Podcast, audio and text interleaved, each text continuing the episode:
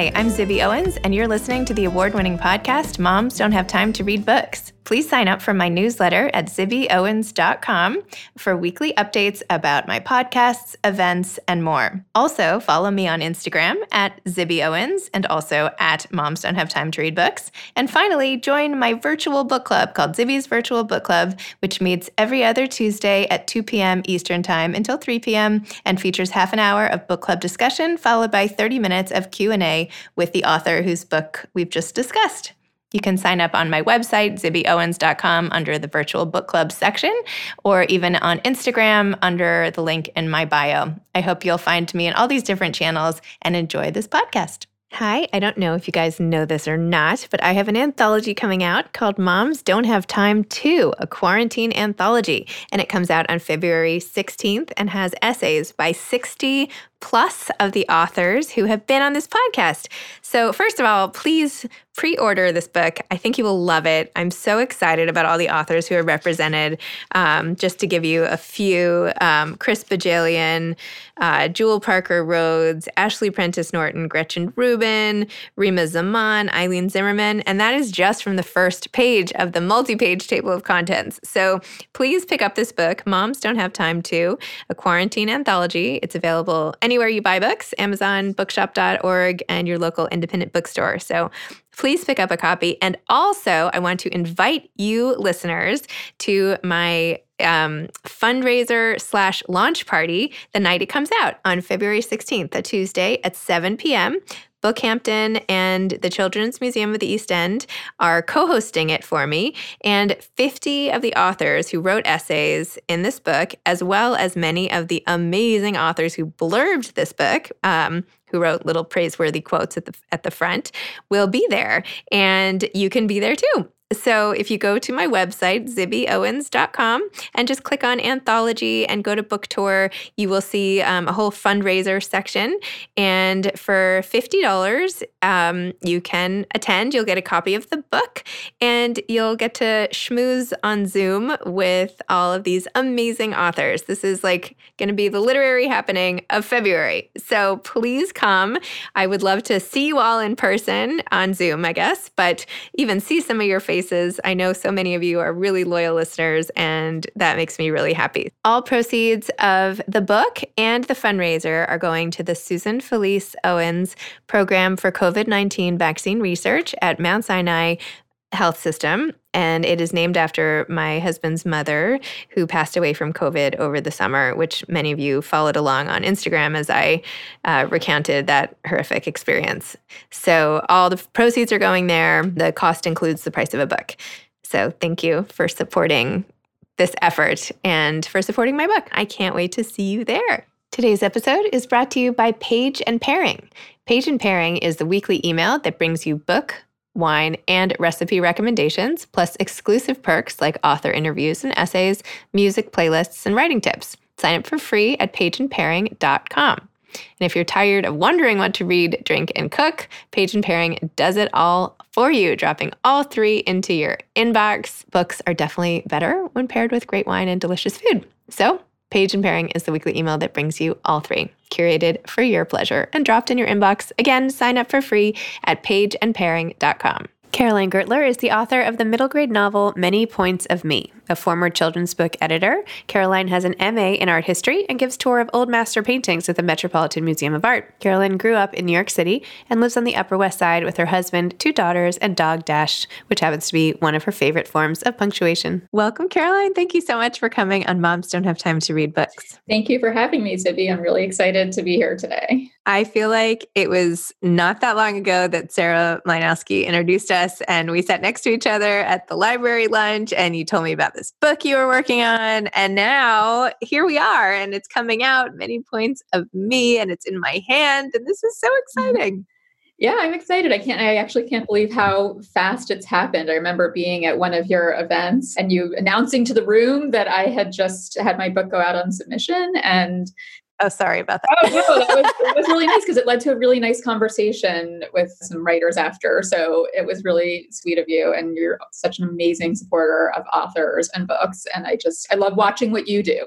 No, oh, thanks. really helped get me through some of the pandemic and the quarantine. So thank you. Oh, I'm so glad. And I really felt like we were all going through that submission process with you because you told me like the day you sent it out. And then like every day I was like worrying and wondering and, you know, seeing you in the halls at school. And I don't know. I, it's a nerve wracking process knowing it's out there and does the timing of hearing matter and all of that stuff. So yeah, we were like all flies on your shoulder in that event. So sorry for blasting your anxiety out to the crowd. It's kind of like I kind of wish I could re-experience it. It was now that it's come out to you know a published book, I can say it was it was enjoyable.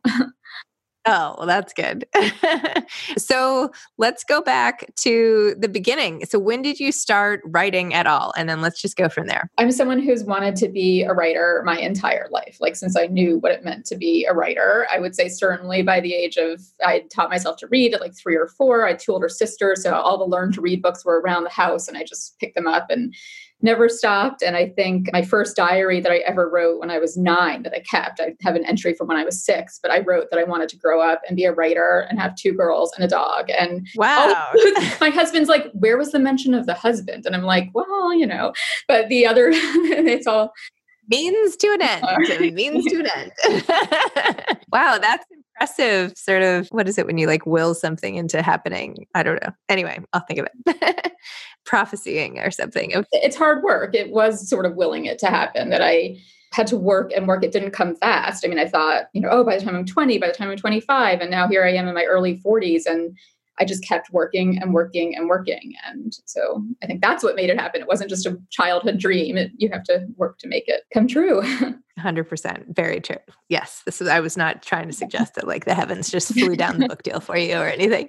So you knew you wanted to be a writer as a child and then tell me about some of that hard work that led us to this book. Well i guess just you know years of playing as a child and just writing stories and reading and then i think for a little while i sort of moved away from it thinking oh i could never become a writer. And so I looked into journalism and I thought about other things and art history. So I went and I did a degree in art history. And then at a certain point, I decided, you know, books are really my thing. I had done an internship in college for a children's book editor. And when I, after I finished my art history master's degree, I actually moved i was in london i moved back to new york and i started looking for jobs in publishing.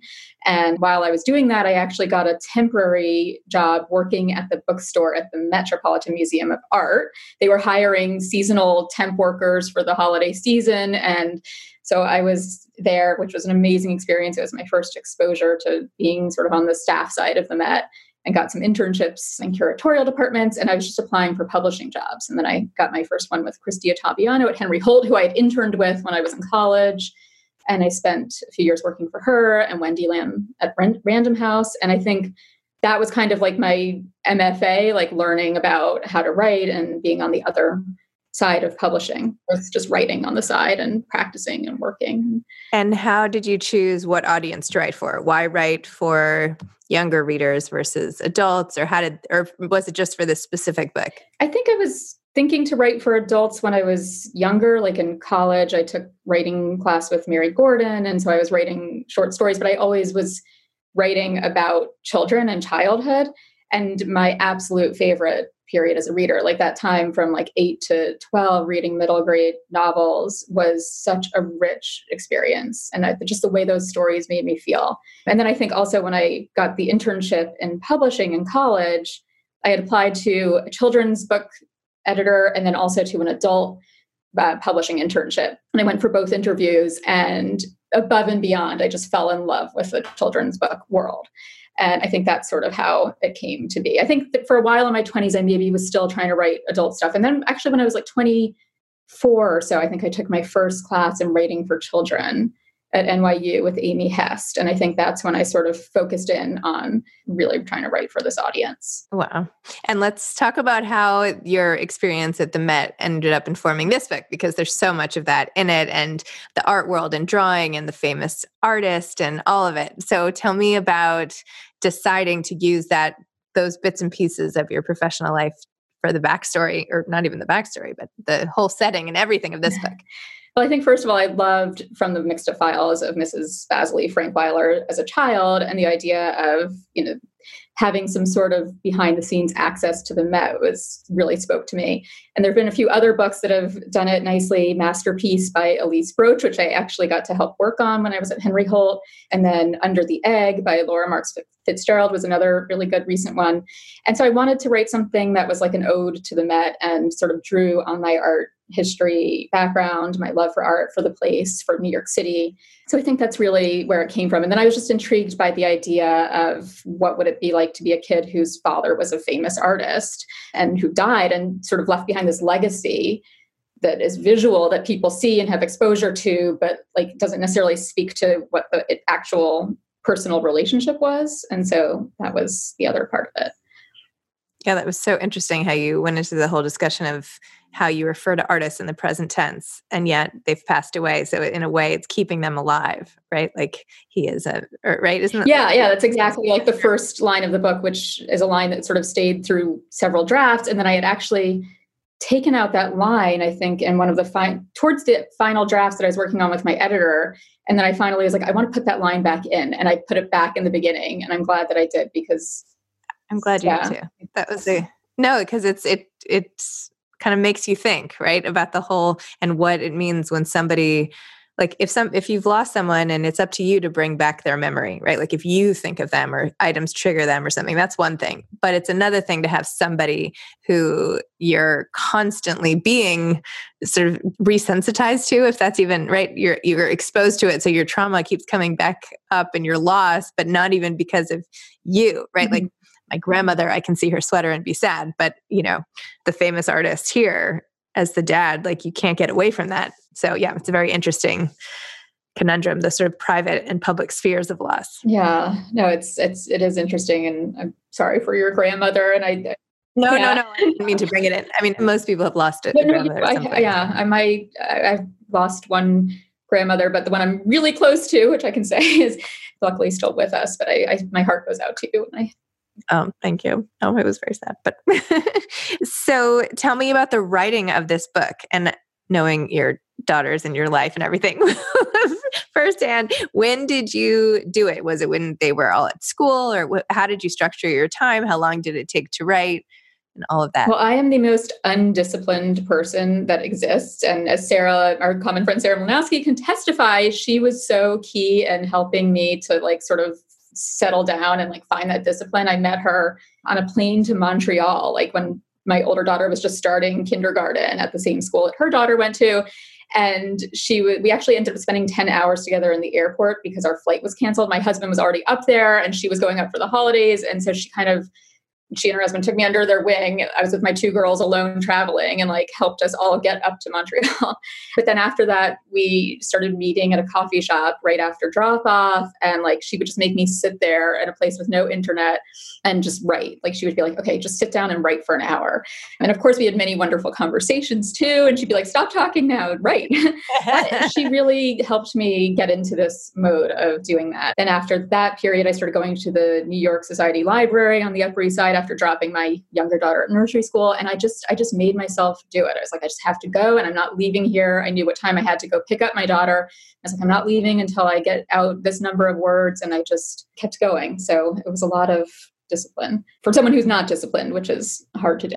Yeah i think your story just there negated your claim that you are not disciplined because you clearly are. But I think having a friend or having accountability of some sort is so key. And I'm jealous of you. I wish Sarah still lived on the East Coast, but I'm jealous that she was the one because she's such a champion and cheerleader. And to have somebody in your corner who believes in you and wants you to like do your work, that's so awesome. I mean, it's really amazing. No, I was very lucky. And I also had a writers group that sort of disbanded slightly now, but I would be meeting with them once every other week. And so sort of having that accountability and knowing that I could check in with them was helpful to to keep me going. And in those times when I just got so down and thinking, this is never going to go anywhere. I'm never going to be able to finish. I don't know what to do. Like I wish it's, it's just very helpful to have writerly emotional support and find those people. Very true.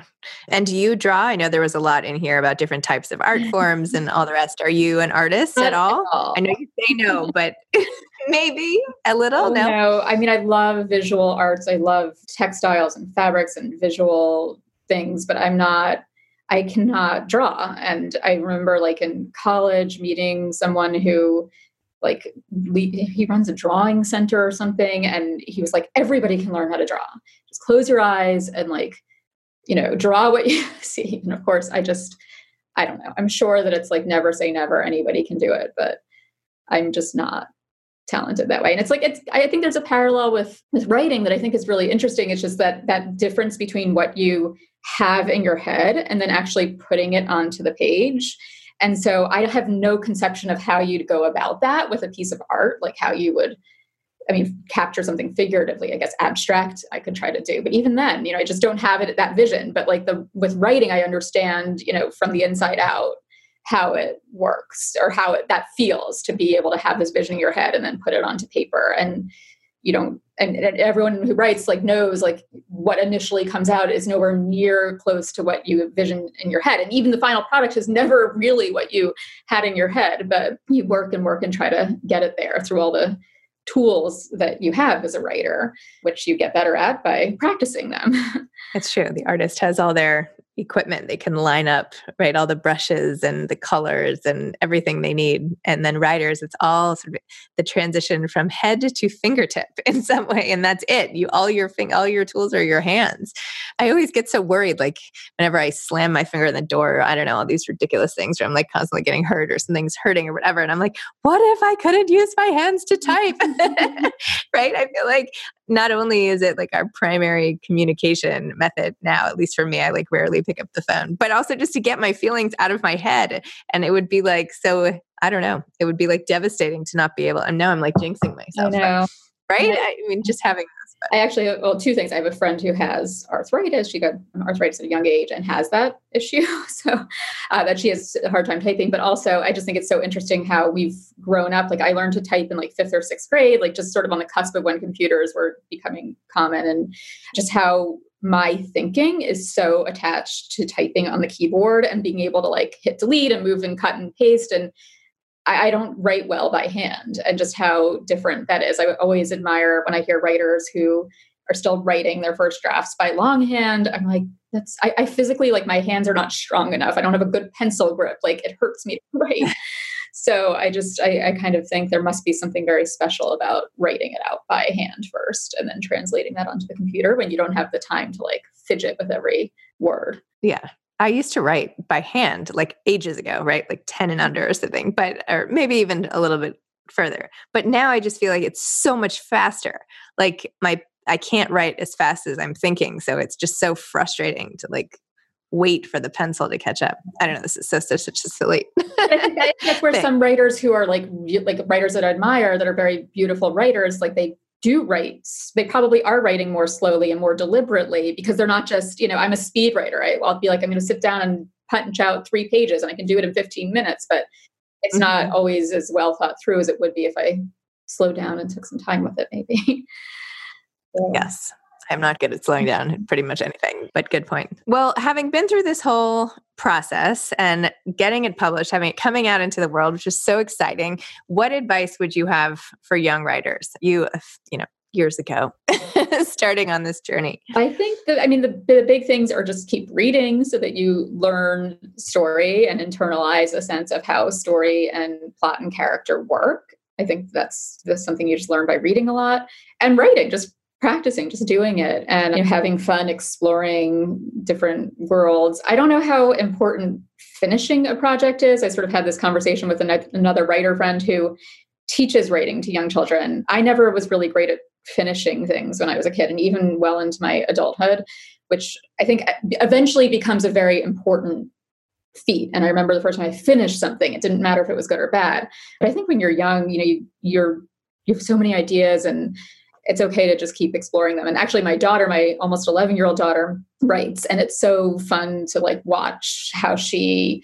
I mean, she's like way better than I ever was or ever am or will be at like thinking of like plot and character and motivation, like all these things that I can't like consciously think about. She can like talk through it and it's amazing.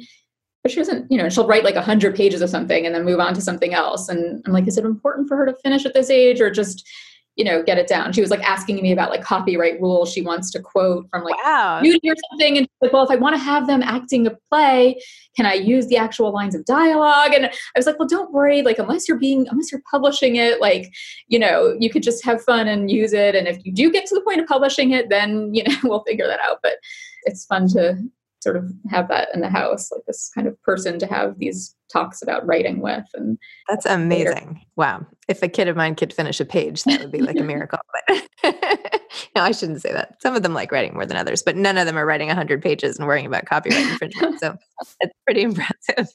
Did writing about all of this enhance your appreciation of art? Like, do you have a favorite room in the Met that you really love? Like, do you now feel more attached to it, having sort of just had it in your consciousness for even longer? I think that came from my, I'm a docent at the Met. I give tours there. So I've, for the past 10 years, you know, I've done volunteer training and we used to have volunteer training on Mondays when the Met was closed to the public. So I got to spend a lot of time there when it was closed. And I think that's really where my love for the Met kind of has solidified that it feels like my own backyard. There's so many things I love. I love the period rooms, which I think I mentioned in this book, you know, that you feel like you're walking through like a giant dollhouse. I mean, the American rooms are amazing too. Of course, I love European paintings, which is my field. I'm especially a fan of 17th century Dutch art and they've they've had a, a, special exhibition on it for the past couple years as they're renovating the European Paintings Gallery. So they're all gathered together in one place, and I could just live there. But there's so many wonderful places to explore, and it's funny when I go with people to the Met, I'm like racing through. Like I know I could like cover the whole Met in ten minutes because I used to give a tour of the whole museum, and people are like, "What? Where are we?" You know, and I forget that like not everybody is as comfortable like I, doesn't have the whole floor plan of the Met like living in their heads. So it's a really special privilege to be able to have that relationship with such an amazing place. I have that with the Museum of Natural History because all four of my kids took class there like for several years each child and we like had to tromp through every single thing and anyway I did that so class with elizabeth actually and um, oh yeah so there you go i've for years like i'm anyway i actually the asterisms in the book like the stuff about the dad painting stars and he painted the series of asterisms i learned about asterisms from the natural history class that we did last year uh, oh, and this year we're, we were doing even more like astrophysics and learning even more about stars. And I was like, oh, I wish I had had all this information last two years ago because we are going a little deeper now. I know. I'm like, as I go from child to child, I'm like, can I remember the answer to these questions from like, you know, one time it was a six year jump. So I was like, okay. All four of them or? Yeah, I did it with all four of them. I'm so. always amazed those parents who are there with like four times a week with each one of their kids. Uh, no, I never did more than two times a week, but yeah. And Dutch art, I love. I took a class in college. I took art history every semester, but I didn't major in it because I only wanted to take the ones I wanted to take. And there was this amazing class by Christopher Wood, who's this mm-hmm. like preeminent scholar on Dutch art. I'm sure. Anyway, he was amazing. And so I hear his voice every time I'm tromping through exhibits and things like that. Anyway. Well, Caroline, thank you so much. It's so exciting that your book is coming out. I'm excited to do the event together at Shakespeare and to have this book. I started reading it out loud to the kids, but then I couldn't read it fast enough to them for the pace that I wanted to read it. So at least they got a few pages, but it's really awesome. And I'm so excited for you. It's mm-hmm. really fantastic. Well, thank you so much, Zibby. This is fun. And I'm looking forward to our event. And I'm also looking forward to your books coming out next year, your anthology and picture book. Thank you. Yes, that'll be fun. All right, awesome. Mm-hmm. Okay. Thank you. Talk to you later. Thanks to pageandpairing.com for sponsoring today's episode. Go check them out, pageandpairing.com, the weekly email that brings you book, wine, and recipe recommendations. And just a reminder again, please pre order a copy of my book, Moms Don't Have Time to, a quarantine anthology, and go to my website under the anthology tab for the fundraiser. And I hope you'll buy a ticket and join me for, and I should have mentioned um, all proceeds go to COVID 19 research. So please join me for the fundraiser. Thanks so much. Thanks for listening to this episode of Moms Don't Have Time to Read Books. Don't forget to follow me on Instagram at Zibby Owens and at Moms Don't Have Time to Read Books. Also, sign up for my newsletter at zibbyowens.com and sign up for my virtual book club and meet lots of authors on Zoom every other week. Thanks so much to Steve and Ryan at Texture Sound for the sound editing. And thank you to Morning Moon Productions for providing this fantastic intro and outro music.